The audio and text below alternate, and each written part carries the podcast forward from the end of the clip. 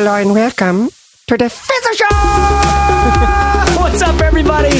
I'm Chase Reeves. I'm joined in the studio by Corbett Barr, and today we are talking about something exciting about indie business.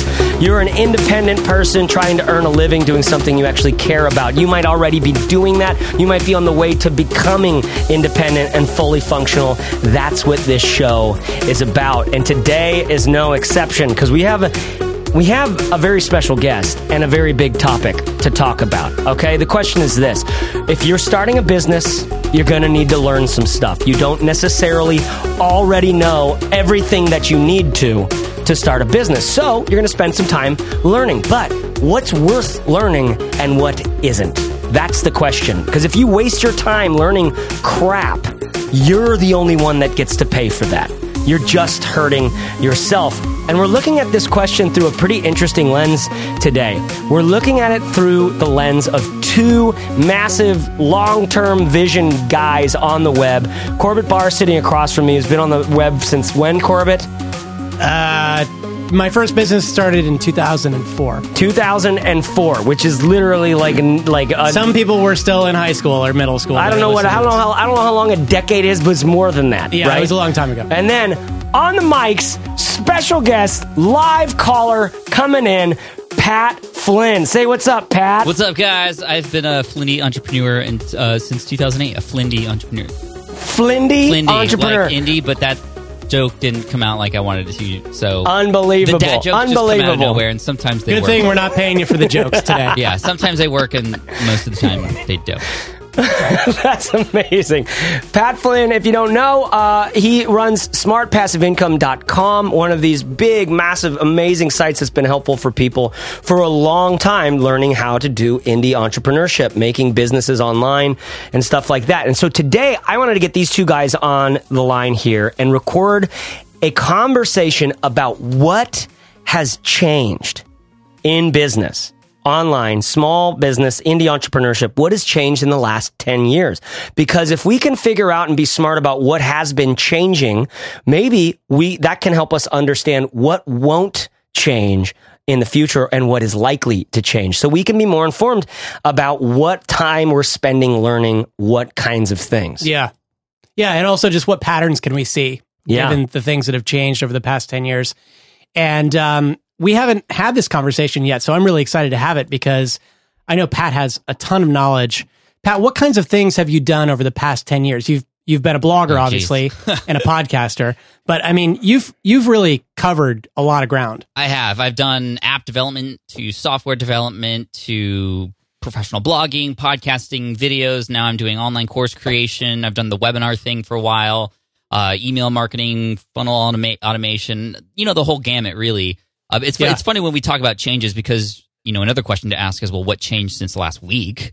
Because Right. everything's Yeah. changing so quickly. But I love this idea of okay, like in the grand scheme of things over the past ten years, what has changed? Because we can notice, and you're going to find out when you continue to listen to this what hasn't changed. So you can continue to do those things that are worth doing. That no matter what happens or what changes, you're still going to be, uh, you know, in the driver's seat of your business. And and for me, like the big thing that that has changed, especially when it's come to all these different design changes in my business and what my focus is on, and especially when it comes to the funnels and stuff that I'm creating, it's it's a lot of new shift into the mobile arena. You know, for business when I first started, it was all web based and we didn't really care about the smartphone. And now it's all about the smartphone, it seems, and really understanding what that experience is like. Because especially for first time visitors, I mean, if you don't pay attention to that interaction and that first impression people have on their device related to your brand, well, they're not going to come back. Uh, again, and really, it all starts with with mobile, especially when you consider people watching videos or listening to podcasts too, which often happens on Yeah. on the devices.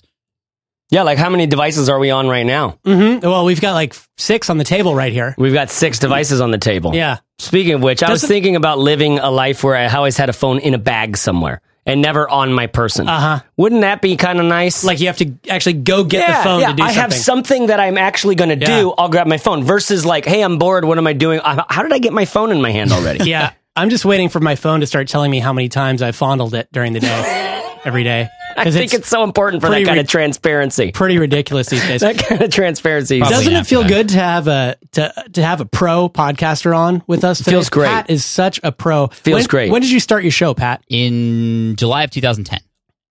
you were on the uh, podcasting bandwagon a long time before Yeah. everybody else, which which was cool. And I remember it was kind of slow going for a little while. It was. right. You just you just kept Yeah. at it, and then it seemed like it all exploded around maybe 2013 or so. Yeah, and then now all the big names are doing it. Uh, big brands are getting into podcasting too. But I still feel like podcasting. I mean, this is another thing that has changed the the the ease of use and, and the ease of the starting of the multimedia. You know, creating videos, Yeah. creating podcasts is so much easier to do these days versus back then.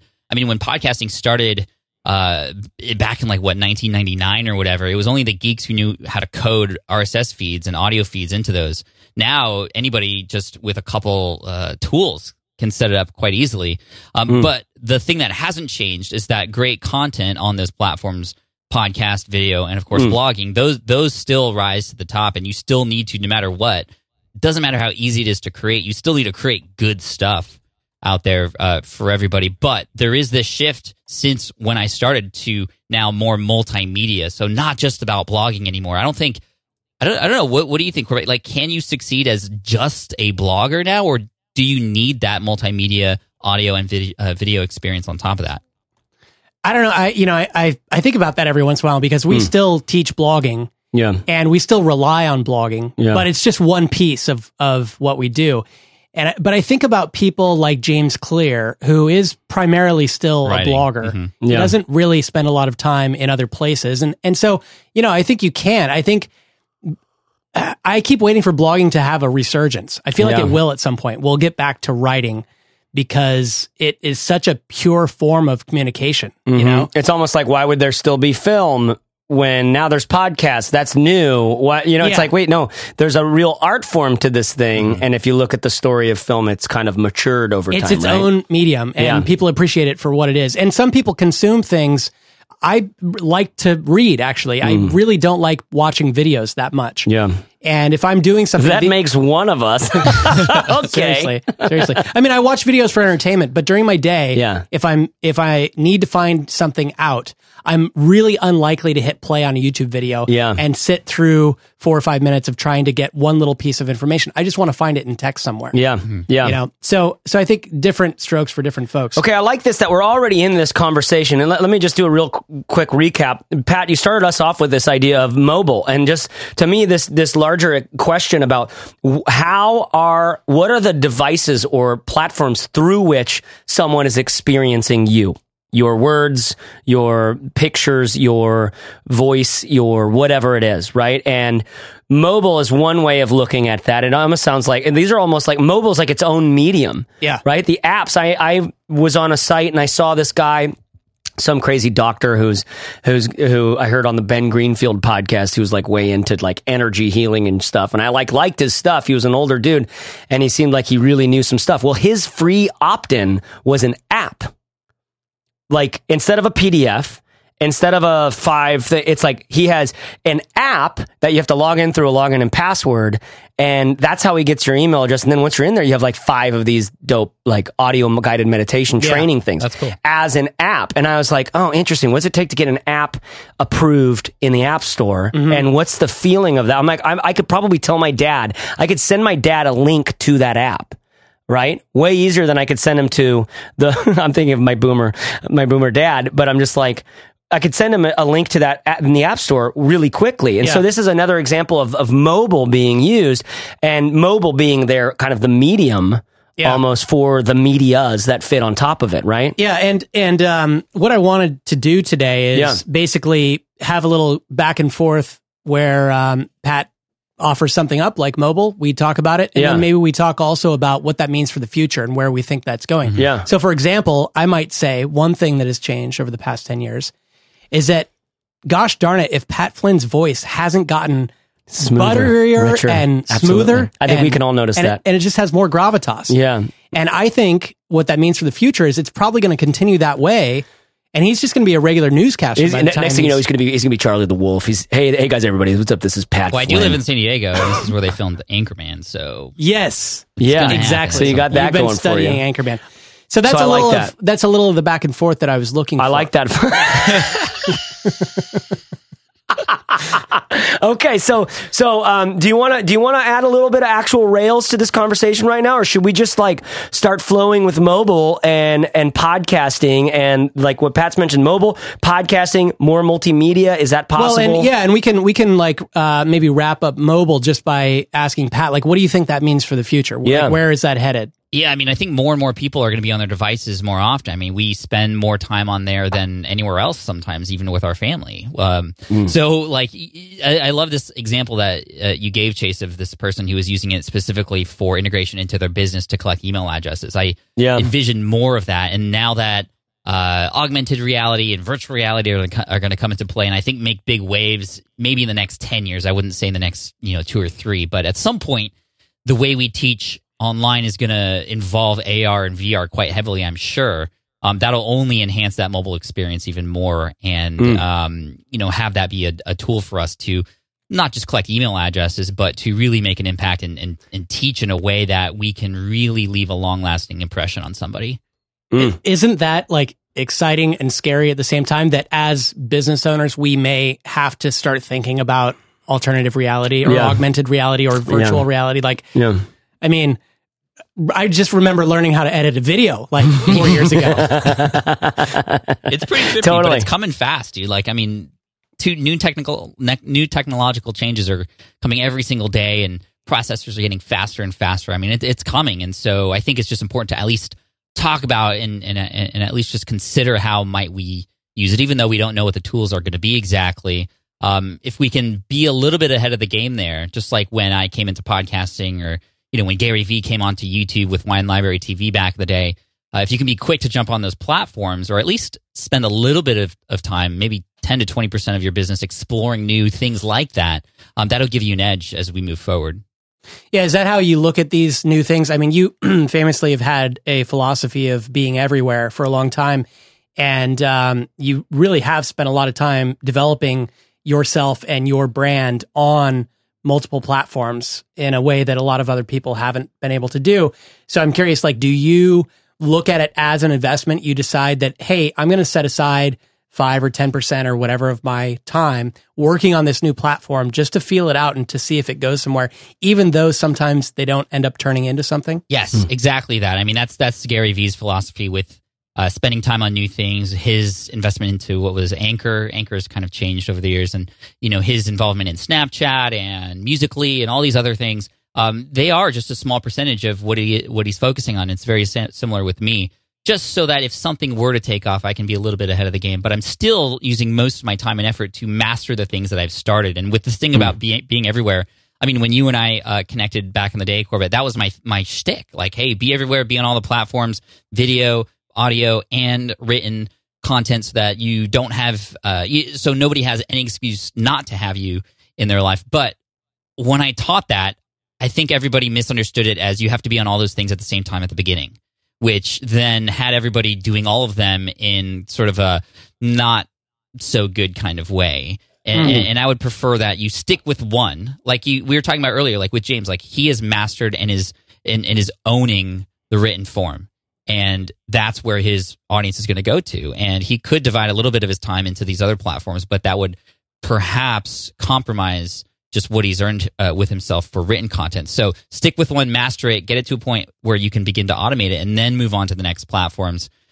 Then and only then. Right, right. Instead of trying to like just start off with mastering eight at once, which is impossible. Right, Right. right. Totally. All right, let's get back into this. We've got mobile. Yep. the the way that that looks for the future is a little bit like I love this. I love that you bring up VR, Pat, and augmented reality because basically right now we're at like the the point of the conversation where if you haven't done it, if you haven't had a, a like a virtual reality experience in the last year or so, I'd say I think anything before that could be a little too old mm-hmm. already. Yeah. In mm-hmm. the last year or so, like even just someone's home VR that they put together as a, as a kit computer is capable of completely blowing your mind, Yeah. going like, "Oh my god, it's coming." Yeah, and if you haven't had an experience, you probably will in the next 18 Yeah. months or so. Yeah. And And I would recommend that you look for it. Yeah. Go It look for those experiences because like Pat was saying, you can look at the future that way and go like this is clearly coming. It's we've been talking about it for like 50 years. Yeah. And it's now the technology is And- actually coming. And I don't think Pat or any of us are saying you need to go invest all of your time and energy No, on no, this no. yet, unless unless that's your business, you're building a game or something. Mm-hmm. Yeah. Um, but you know, as a as a typical information product builder, like most of us are, Yeah. it's unlikely that VR is going to be a big thing for you overnight. It's Yeah. just one of those things that you might want to keep your eye on. absolutely. Absolutely. So what's next, Corbett? Give me one of yours. All right, so I, I got one here, which is this idea that delivering a product, Mhm. whether you know, mostly in, I'm talking about information based products, but also physical products. But delivering a product is so much easier than it used to be. Hmm. I was thinking back to creating online courses like five, six, seven years ago, and back then I remember having to build a new site for every course that I wanted to launch. Hmm. I had to create my own, like, you know, or develop our own login stuff, Yeah, membership yeah, yeah. stuff, embed our own videos, connect our own shopping cart, payment solution, all that kind of stuff was like from scratch. Yeah. And that was just part of if we wanted to launch a course, we had to spend the month or so like getting all the technology ducks Totally. in order and Yeah. stuff. And and similarly with um, shipping a physical product, now it's like you just send it to Amazon and then they'll send it wherever it needs to go for you, right? Mm-hmm. Yeah. You just kind of click a couple of buttons and it's done. And with an information product, we've got Teachable and Thinkific and Udemy and platforms like that where you can create an online course in one day. Mm. It really makes the work of creating an online course the content development and Yeah. not the technology. Similarly, you've got Memberful and and all kinds of other plugins to create a membership site like Yeah. we have with Fizzle. So it's just gotten so much easier. And I'm I'm sure Pat, you've experienced the same thing. You've noticed that as well, right? Yeah, I mean, part of the reason why it took me so long to create online courses is just because I didn't want to deal with all the technological uh, challenges. Because affiliate marketing was a lot easier. Hey guys, here's a product. Go through this link. Bada bing, bada boom. You're done.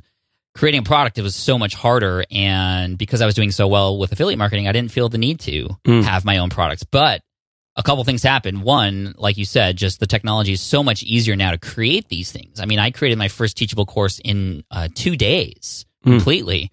Um, and that really gave me the momentum to start to build more courses down the road. But the second thing that happened was just realizing how important it was actually to create the course for the benefit of my audience. I was actually not serving them as well as I could as a result of my own brain getting in the way with this whole, you know, should I create a course or should I not create a course thing? Um, I, I, I, I was told by a few friends that, you know, I was letting my audience down by not doing that. And I didn't understand that at first. But what I realized later was that my life has changed as a result of certain courses that I that that I took way back in the day when it was very difficult to create courses. But now that it's so easy, I should be doing this, and I'm out, I'm just letting my audience down by not doing it because it's that investment into a program, it's the the hand holding through that process that could really help a person finally do the thing mm. that they've been meaning to do. Yeah. And now I'm like just kicking myself because I, I I wish I'd gotten started earlier and fought through all the technological kind of challenges. But now it's not a challenge whatsoever because, like you said, these tools are just available to plug and play. Yeah, I, you know, I I always looked at those technical challenges not as a hurdle, but as in a way a, a competitive advantage. Like Totally. if you were willing to go through that effort Yeah. to put up a course, it meant that there wasn't as much competition back then. Yeah. Right. Yeah. The, the, the other cool thing about the fact that because it's easier to create the course, you can spend more time making the course experience a little bit better. True. And what, what, one, of, one of the things I've noticed related to courses and delivering is is the actual experience of that delivering of the product to the customer, meaning the onboarding process. I've noticed mm-hmm. just with certain products, like the onboarding experience is just so beautiful now. And, and we perhaps we gotten a little bit of inspiration from Apple and how nice it is to open one of those boxes and go through that experience of opening an Apple related product, right? With packaging. But even in the online courses, online products, I mean, the onboarding experience can be heightened through tools like I use a tool called Bonjoro, which I use to get a notification whenever I get a new customer so that I can just on my mobile device send a 30 second video through that app immediately to that person thanking them for being there. And it really establishes the fact that they are in the right place that they're getting their money's worth and it's just gotten like you said so much easier to have a better onboarding experience after that deliverable uh, that after that deliverable is sent. Yeah, and and really, like, in, as far as your customers are concerned, the fact that you in you know five years ago would have had to spend a bunch of time on the tech is time better spent for them now Yeah. because you get to do things like that. You get to focus on that individual experience Totally. and making your product better instead of on just all the crap that it takes to get the product out there. All right. So this being so, I'm curious uh, about what hasn't changed about delivering a product, Corbett? From your point of view, the technology has made it easier, Mm-hmm. but what ha- what's still the same? Well, the true challenge of an information product is solving a problem for people in a way that is easily digestible and that encourages them to take action to actually receive that solution, whatever it is. Yeah. And I don't think that's changed. I mean, I think some of us have gotten better at it. Like I know in Fizzle, we have a very regimented process for creating any content, frankly, but specifically creating a course. We go through a really long, it's kind of grueling and arduous sometimes. The the hours of brainstorming and answering like 50 questions mm-hmm. that help us understand the problem, get inside the mind of the person who's going to be taking that course, Yeah. and then to structure the course in a way that is, um, like I said, easily digestible. A really good episode for this, if people are interested in this, is the episode we did most recently with Vanessa Van Edwards, where she talks about the lengths that she goes through to make a course as effective as possible. Because the saddest thing that is still true about online courses is the drop off rate is just tremendous. A lot of people sign up for a course, very few people end up finishing that course, and fewer still end up doing the work that it takes to receive the benefit that the course originally promised. So that Yeah. hasn't changed, and I don't think that will ever change, uh, except that we can have some ideas, some better ideas of curriculum design and what that means and, and how best to deliver a course. By the way, that's episode 235 for anybody out there who's looking for it. Pat, anything to add on that on what hasn't changed in the product development cycle? Yeah, I mean the successful courses, the su- successful products out there, they're the ones that transform their customers. That's it's it really that's what it all comes down to that transformation. When you become clear on what that transformation is when you're creating a course, you're going to be more successful. It's going to be easier for you to sell because you know exactly where people are before they get it and where they're going to end up afterwards. It's very clear for the customer on the other end whether or not it's something that is just right for them or not.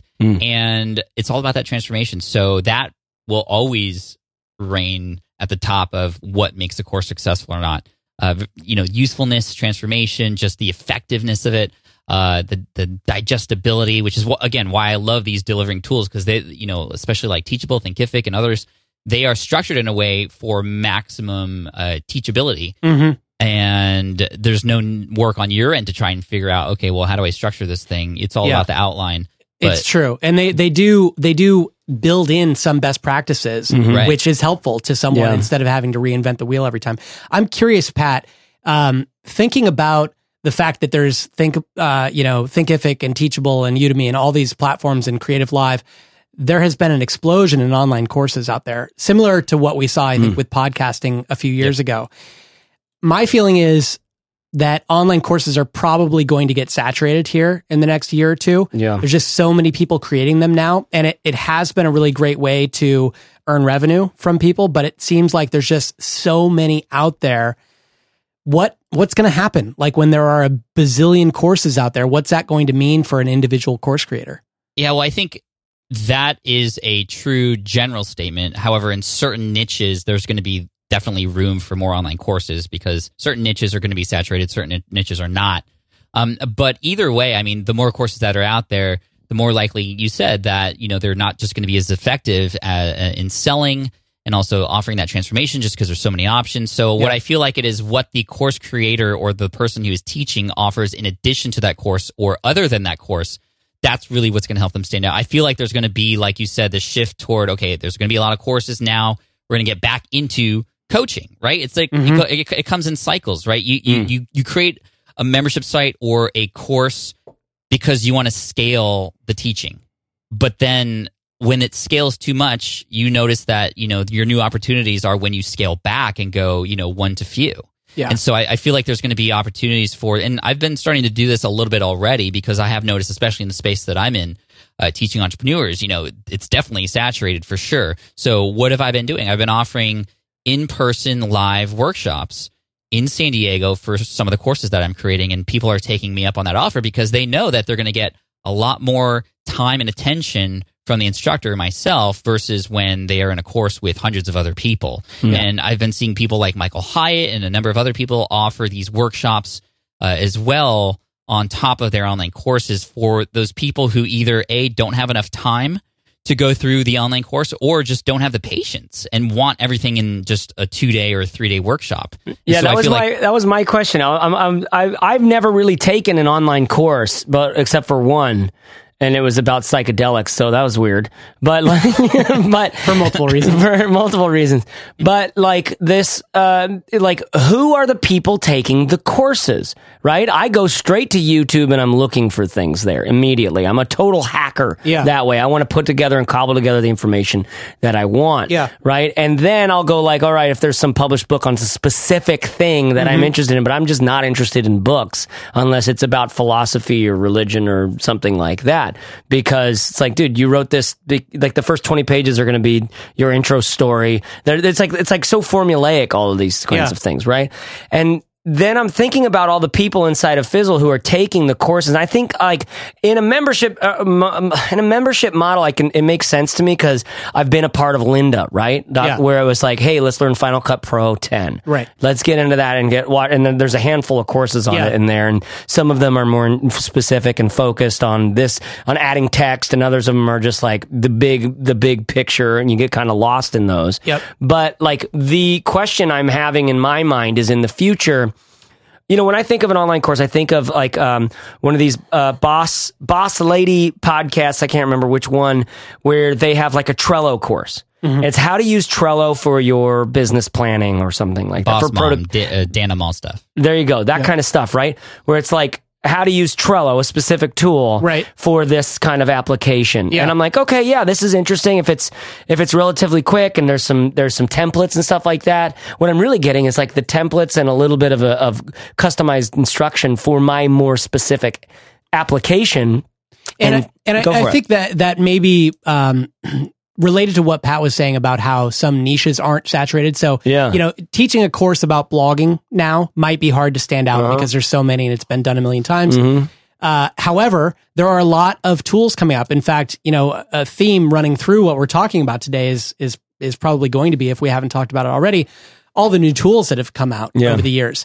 And every tool that comes out is an opportunity to build education around. Mm-hmm. We had a great um, blog interview with Joseph Michael, who has a course called Learn Mm-hmm. Scrivener Fast, and he made an entire business out of that. Another friend Teaching of ours, Teaching one specific tool, Yep. Scrivener, to people who wanted to use it to write books and stuff. Exactly. And another friend of ours, Brett Kelly, made an entire business out of teaching how to use Evernote, which Yeah. was a really popular tool at the time. Yeah. So I, I think that's always going to be there if you're first, you know, Mm-hmm. or, or if you if you move early. And that relates back to the theme that Pat brought up earlier, which is spending a little bit of your time investing in new platforms. Yeah. And those may be platforms that you're going to use for your business. They may be platforms that you see an opportunity to teach other people eventually. Got it.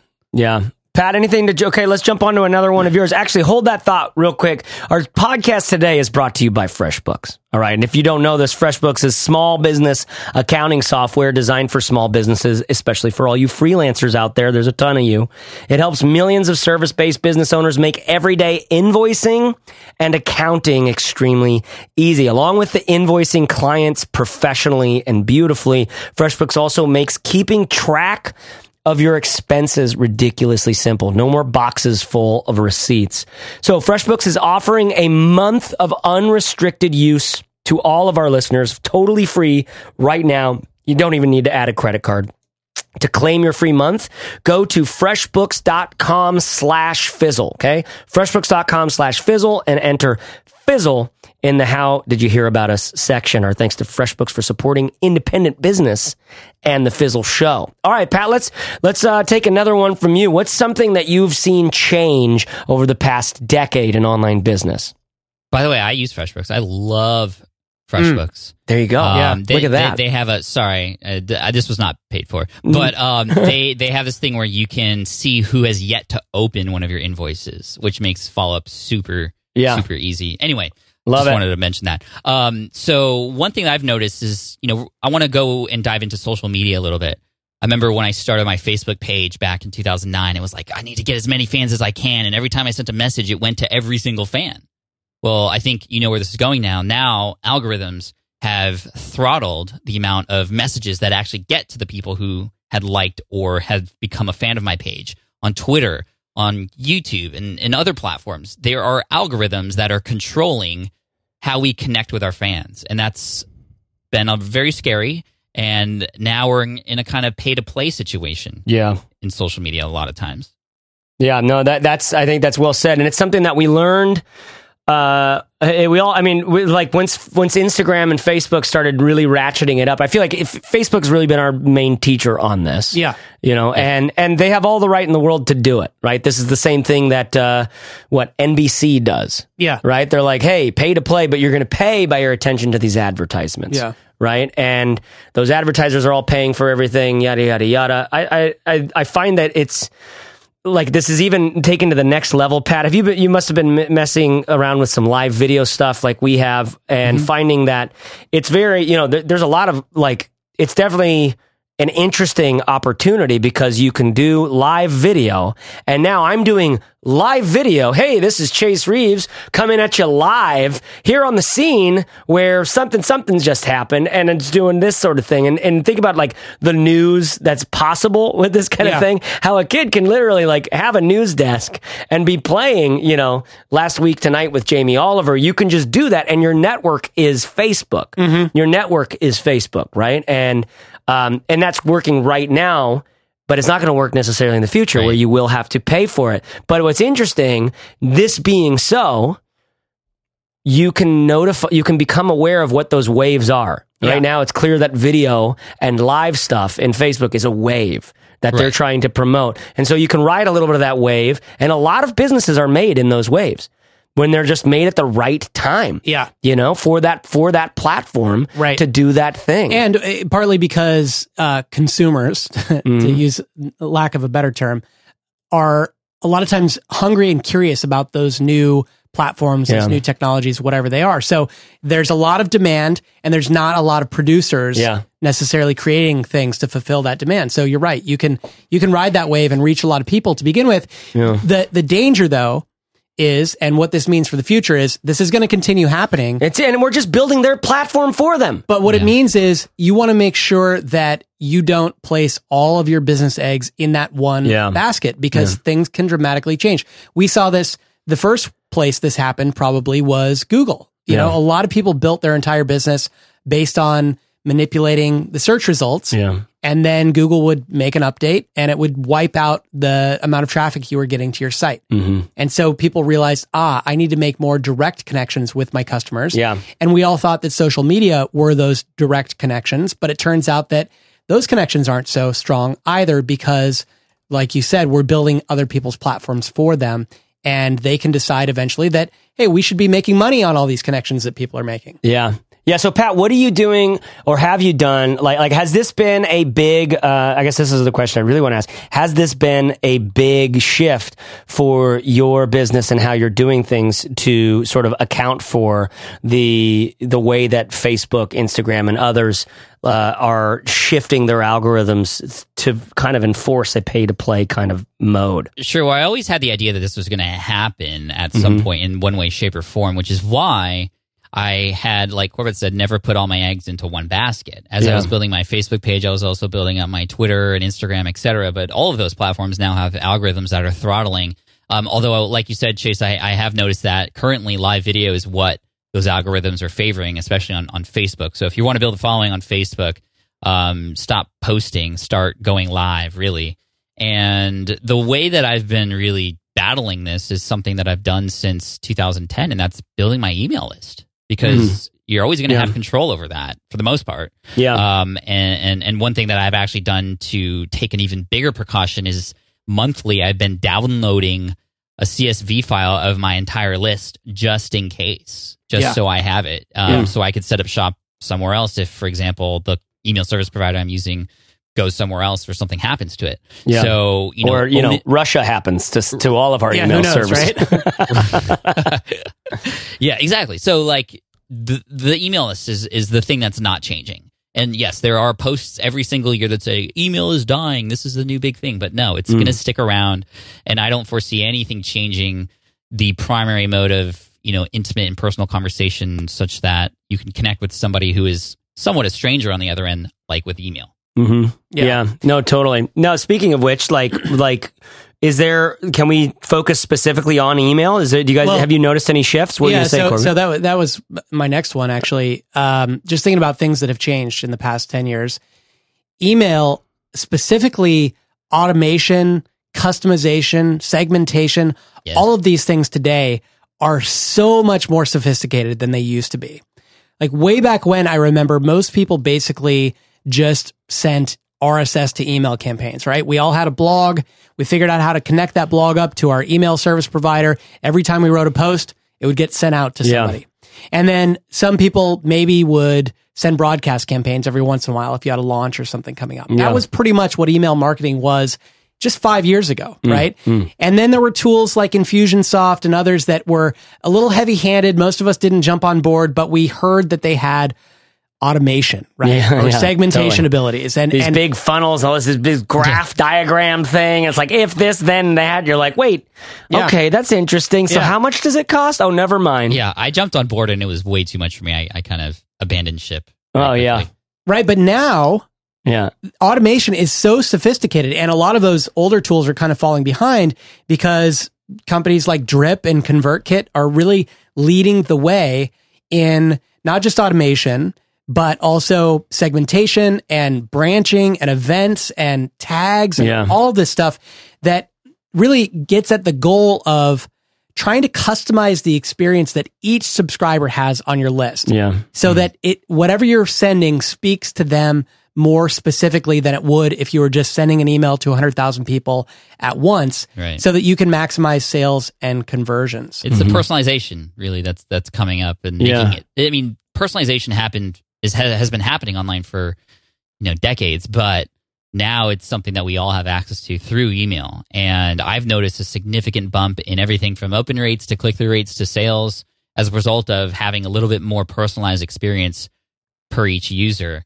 through segmentation, through tagging, through actions, through triggers based on sometimes not just what they do in their emails and which emails they open, but also what they do now on the website. This is kind of the next phase of personalization is the ease of use of actually understanding what people do on your website and then how you can send them a different experience which will likely maybe in 4 or 5 years change what people see on your website. Yeah. Uh, which is kind of happening now, but it's still a little bit too complicated for most people to grasp. Yeah, that and that's the I think that's the future. Brent, we Yeah. interviewed Brennan Dunn recently, uh, which will be on the Fizzle show at some point. We don't know No, when. he- that, that guy is just he's awesome. yeah, he's he's living in the future already, Mhm. right? And he's building Yeah. a product that will help you customize your website based on what you know about each visitor, which is which is pretty cool. Yeah. Also, I have to say, I saw uh, finally uh, the ConvertKit automation builder, and it is just gorgeous. Yeah. And you could do a lot of really powerful things. And and now that's part of a product that you can pay as little as like thirty dollars a month for. Yeah. Whereas back in the day, there was this big, complicated, expensive thing. Totally. And now it's just kind of trickling down and and getting more and more powerful in the hands of everybody. Totally. But I don't think most people, the average business owner, has any clue how to use that stuff yet. Yeah. So I think in the next several years, you're going to see a wave of education Hmm. about how to use those things. And then to continue on that in the future, you're just going to see more and more data being pumped into not just your email tool, but every tool that you use for Yeah. your business. Yeah. Into your your shopping cart, into your payment processing, you know, and and you're going to be able to pump all that data in there so that you can customize the experience at every step along the way, not just with email. Yeah. No, that's killer. By the way, if you guys want to check out uh, ConvertKit, which Pat Flynn is an advisor of, Pat, you're like an advisor role to that company, aren't you? I, I am. I have like some tiny percentage of the company as a That's result of amazing. that, which is cool. I mean, I, I love it, and it, I, I wouldn't be that if I didn't love the tool. It's great. Yeah. So if you want to check it out, you, you can get a few uh, free weeks on Fizzle when you go to convertkit.com slash fizzle or fizzle.co slash convertkit. Yeah, you can do either one. I think you can do either one. I believe so. So what's next, Corbett? What's your next better, one? better there? yet, you could go to fizzle.co slash email and get a free seven day course that we created uh, a couple Oh, of yeah. months ago Yeah. on how to grow your email list. And that is a great course. In fact, we, we had uh, somebody inside of Fizzle take that course. Remember, he ended Yes. up, he ended up like 10xing his email list in a week or something. In literally five days Yeah. of the course. That So, was amazing. Fizzle.co slash email. Okay, Corbett, what you got next? Let's Uh, hear it. I, I went last. Pat, I'm curious Okay, to hear what let's else do you it. have. The way that teams have collaborated with each other has had a dramatic change over the past 10 years from email and Skype, maybe Skype for some teams, to now full on integrated systems within Slack and Trello and CoSchedule and other tools related to whatever it is that you do. I mean, Slack definitely changed the game. You guys use Slack, right? Yeah, uh, we did. We're We did. We're we're developing a, an internal tool which duplicates a lot of that. But Oh, we- great. That's even we- better. We did use Slack and we loved it as Yeah. as a team. Yeah. Yeah. and and, just- and we, we we also use Trello as well. We've used Asana, Mm. and um, you're you're totally right. I mean, we didn't use any of those for a long time, and it was always kind of you know it was just text or email or Yeah. in fact when we started we sent a ton of emails and i remember what a nightmare it was every morning to wake up and to try to kind of piece together the conversation that that was happening in somebody else's mind Yeah. as they were like sending you these 20 emails Yeah. right Yeah.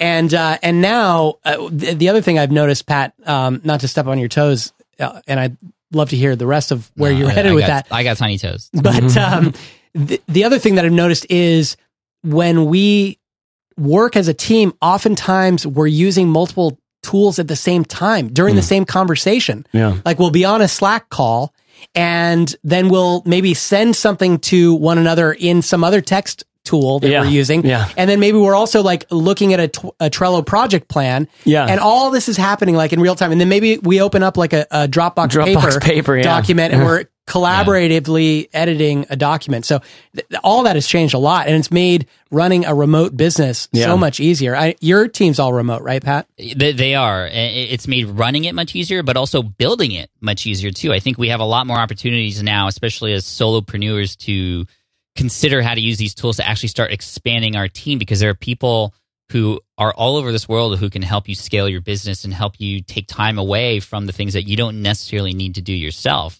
And these tools just make it so much easier for us uh, to to do that. Um, and where I see this going is, you know, I'm starting to see a little bit of it, um, but now, you know, things like Voxer. I've I've noticed a lot of teams use Voxer to have voice conversations that are kind of uh, organized in a in a Slack similar kind of feel. Um, a lot of that, a lot of video. You know, similar to how there are tools like Jing and ScreenFlow to create, uh, you know, actual videos to show people how to do something. I think that's going to be a little bit more integrated into these tools now. Is is, is are, are videos and instructions that are more visual. Uh, versus just text only. It's taking a similar role to like blogging, you know, it's just text only at first and now it's going into multimedia. I see the same thing related to team collaboration and the organization of uh, just how how teams work together. Yeah, I send a lot of um, quick little screen capture videos using just Cloud app. Yeah. You can record uh, like up to 60 seconds or something of Mm-hmm. your screen. And whenever you're trying to like describe something, especially if you're building software, Yeah. trying to describe this little problem that's happening, it's so much easier just to go dit, dit, dit, and like record your screen for 15 seconds, send it off, and there you go. I'm oftentimes sitting next to Corbett and I hear him just go dit, dit, dit, and I'm like, You're oh, like, oh, screen- and screen another capture. screen recording. That's great. Okay, so we got a few more minutes left. Let's uh let's kick it into maybe uh, how many more do we have? I'm hoping there's like a lot more, but I don't know. Is there just like one or two more each? I've got a couple more, Pat. I got a couple more. We, Yeah, okay. You're next. You're next. Okay. All right. All right. Um, I've noticed just in general, there is a lot more competition. Okay. We we alluded to this earlier, and I think Mm-hmm. Pat's answer to this might be yes. In mainstream topics, there's more competition, but maybe not so much in certain niches, and maybe that's the, the name of the game. Yeah. But just in general, especially uh, podcasting, we talked about that a little bit. There's Mm-hmm. so much more competition there. In social media, there's just so many voices on social media, and in the inbox as well. And I'd say over the years, we've seen a slow, steady decline in engagement in the mm-hmm. inbox just because people have so many messages coming from so many different yeah. you know voices and brands and things that yours might get diluted down and, and it just means that your your brand your message your content your headlines all of that has to be really on point Yeah. in order to stand out and the cool thing is so many more people are online and on social media that if you have a message that matters it can really catch fire and reach a ton of people really quickly but it all ha- has to start with getting people's attention and focusing on something that they really care about.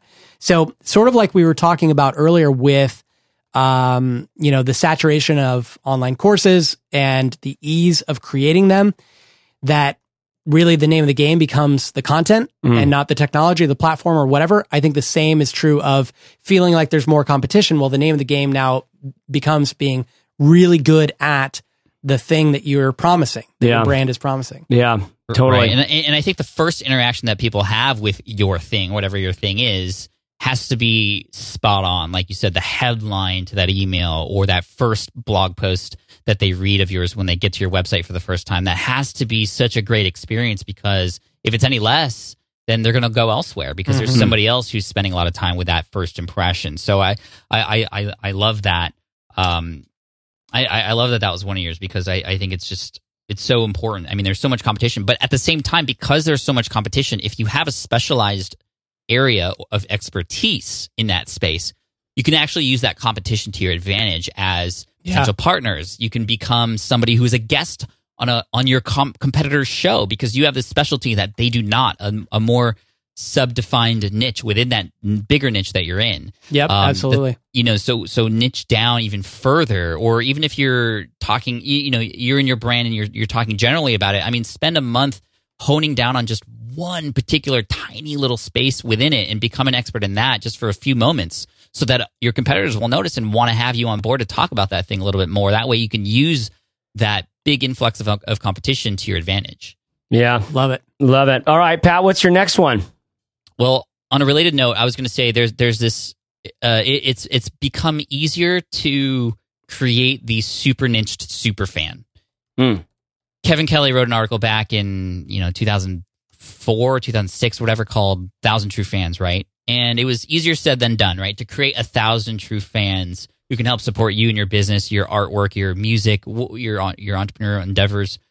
Now it's so much easier to build those fans because of the tools and the courses and the content that we're creating online. It's so much easier to do that now. And you're noted, you're starting to see now in really tiny niches. I mean, I even felt a little bit of this in my architecture space when I was creating exam material for people in the architecture space for one particular small niched exam. I became a mini celebrity in that space because that was my specialty. And it becomes even now so much easier to be the go-to person in your space. I think that's really what this comes down to is it's now more than ever easier to be become a go-to person, but it has to have that um, more defined space within a bigger niche in order for that to happen. But you can build a small group of raving super fans who can really support you and lift you up and take you forward into a bigger generalized niche from there. So I, There- I, I think it's just easier to do that now. There are so many micro celebrities out there that are Yeah. bigger than God to people, and yet you've never heard of them. Yeah, You know, totally.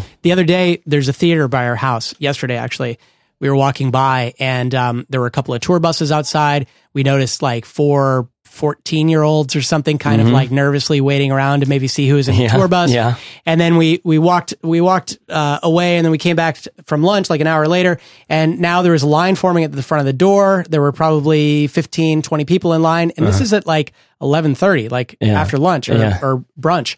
And, um, we were like, wow, those girls are going to be in line for a long time. What the hell is this all about? Mm-hmm. And we looked up on the marquee. It was something called Digitour.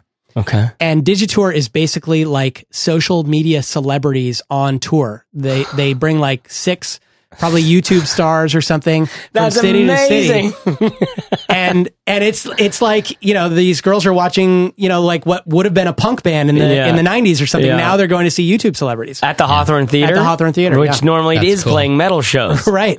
right. That's amazing, It man. was fantastic. Crazy. Yeah. So that micro celebrity, this idea that like you can become more than ever a person who is known to people if you have a specific enough niche and or a, a, a loud enough calling card, I guess, in Yeah. some ways, right? which which you always could do with writing or with music in a way. There were yeah. always niches and subgenres, and the cool kids always knew about those authors and those musicians. yeah, yeah. But now you can do it on just Twitter or Instagram Yeah. or YouTube, mm-hmm. which brings me to my next and and last point here was that people now run entire businesses on social media platforms. Mm.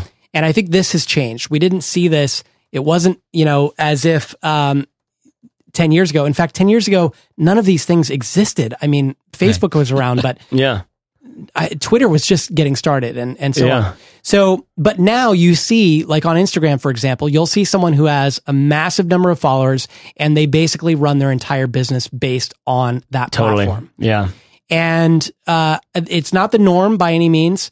And it's something that we're discovering all the time. You know, oh, who knew Pinterest was so huge? Well, it Mm-hmm. Yeah. is, you Yeah. know, and Yeah. people spend a lot of time there.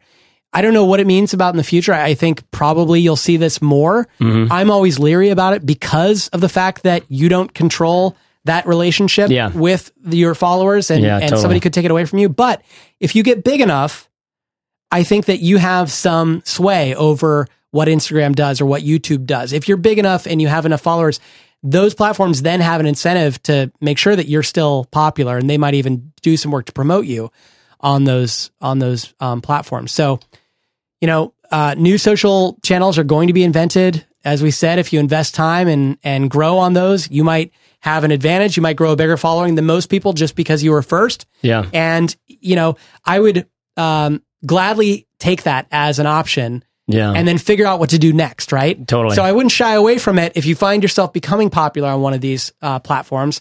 I wouldn't shy away from the popularity. Yeah. But just always be thinking about how do I parlay this into something that can be around for 10 or 20 years as opposed to whenever Totally. that platform closes, you're screwed. totally. like that. Yeah, that's good. Pat, what's your last one? So last one, uh, this kind of stems on the fact that Corbett, you and I haven't really connected in a long time. Yeah. Actually, let yet here we are at the end of 2017 talking and having a great conversation like we well, like we used to do. Um, and and you know, since the last 10 years, uh, since starting business, a lot of people have come, a lot of people have gone, um, but there are still those few people who are still around who are doing very well, and it's because they are honest because they are authentic and genuine and know who they are. And um, you know, you are one of those people. Corbett, you too, Chase. I mean, uh, it's, it's just one of those things that when when you when when you know you're going to listen to Corbett and Chase and the Fizzle Show, you know what you're going to get. You're going to get quality information. You're going to be entertained. And when you know who you are and you utilize those superpowers to help you with your business, I mean, you can't lose. Yeah. And, And- I think, sorry, go ahead. No, no, go go ahead. I was I was going to say also I think when you come to it with the right expectations. When you were saying people come and people go, I think when people go, a lot of times it's because they came with expectations that they were just going to to strike it rich really quickly, right? Yeah. And uh, and then they realize, oh, this is really hard work. Yeah. And those backstories about people like Pat Flynn who had to work at this for a long time. I remember when I first found your blog, Pat, in 2009 or something. Uh, I think Adam Baker actually recommended it to me. He was mm-hmm. like, "You got to check out this guy, mm-hmm. Pat," and it, it was it was awesome. But I I seem to remember seeing like your little RSS read reader counter or whatever, mm-hmm. like in the in the sidebar. Remember how hard that was to get working, man? Yeah, and well, Feed burner. feed burner, and then and I seem to remember it saying like you know five or six thousand subscribers or something, which was tremendous at the time, but it Yeah. was nothing like it is today. And you certainly weren't earning like you know a fraction of what you are today. And I think mm-hmm. people just don't realize how much work and and effort you have to put in, and how original you have to be, and how dedicated And you how have to be. fine you have to be with where you are right now. yeah, Right. because it's almost like you like you don't you almost like you have this goal of like this destination you want to be but you're always going to be disappointed if you keep that too close on your vision board. Like, let Mm-hmm. your vision board be about this is what we get into at the journaling course. Don't put that on your vision board. It's not the way it rolls. You need to put on how do you want today to feel? Right. What are the activities and habits you want to be building today that are going to head you in that direction? Probably blow you right past that destination. Yeah. But if you're just holding yourself to, I want this many followers or this many subscribers, then it's like, dude, you're going to be in a world of just disappointment or dissatisfaction, or you're going to hit it. And then it's even worse because now what? You're just Yeah. going to, you're going to make a bigger number. Yeah. And then, and then one day you'll ask yourself, what the hell am I been doing this whole time? Yeah. And mm-hmm. and you know, frankly, if if I were going to set goals for the next 10 years, it would be to be here, to be doing Yeah. something that we're doing to Yeah, yeah, continue to be a positive influence on people's lives who are trying to change something that we care about. Yeah. In this case, entrepreneurship. But um, you know, I think too many people are so focused on the next month or the next three months or the next six months or whatever that they uh, when they don't hit those goals, they end up just bailing completely and moving on to something else when Yeah. they might have been on to something. Yeah. You know? All right, I got one question for you guys in closing here, okay? I'm going to ask this question. I'm going to let you know what the rules of the question are. Then I'm going to recap all the things that we said while you think about it, okay? And then I'm going to ask for your answers. So the question I have for you, Corbett Barr, Pat Flynn, if you had to pick one medium for the rest of your life, now here's what your medium options are uh, Instagram, Facebook, blogging, podcasting, YouTubing. Uh, I know these are not necessarily apples for apples, but thinking about maybe those, I don't know if you have another one that comes to mind, like Pinterest or something like that. Think about that for a second. Let me recap what these were. First of all, we talked about mobile, how it's significantly changed the game, and how podcasting and more multimedia channels are being used much more instead of just blogging. Then we talked about delivering a product being so much easier nowadays than it used to be. Social media also is now a kind of pay to play situation which is kind of scary, and we got to think about that for the future. Future, rather.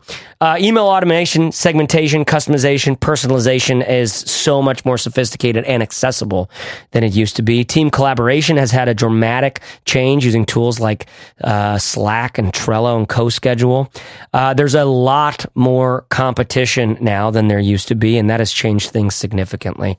It's it's become easier to create these super niched super fan and become one of those celebrities to people where they're you're one of your thousand true fans keeping you going.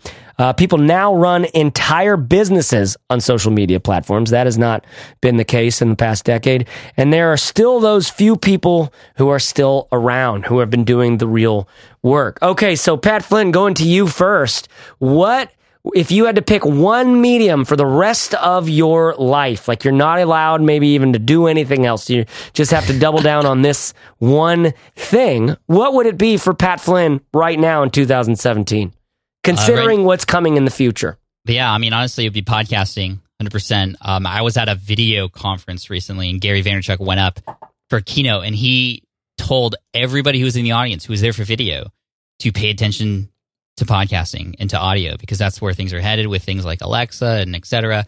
Um, Seriously, I go the opposite. I'm like videos on the rise. Yeah, but here's the thing: I can also easily create audio wherever I'm at versus worrying about the production yeah. value that's required with video. That's also a big part of it as well. Yeah. Okay. Got it. Yeah. So that gets you. Another thing about the podcasting I love so much is, I mean, these if if, if there's some lonely listener out there who's still listening to us just rant and rave after all of this time, there's longevity in a podcast that oh, yeah. you don't get in a video yeah, very yeah, easily. right. True. Okay, Corbett, what would you do? So my mind immediately went to uh, not what's going to be popular and where the trends are headed, but what I am capable of creating day in and day out yeah. and what do I enjoy because if if you don't enjoy it if it's arduous for you yeah. then you may not make it 10 years whether or not the platform does. So for me it would come down to either blogging or podcasting. Blogging is interesting because of uh, search yeah. and it's really easy to drive a lot of visitors from blogging. But podcasting is so darn fun to create and to show up and when you reach someone via podcasting for an hour, if someone yeah. listened to this entire episode, yeah. they are connected to us in yeah. a way that they never could be from a blog post. Yeah. So I might have to go with podcasting as well. Wow, double pod double podcasting. double pod Oh my god!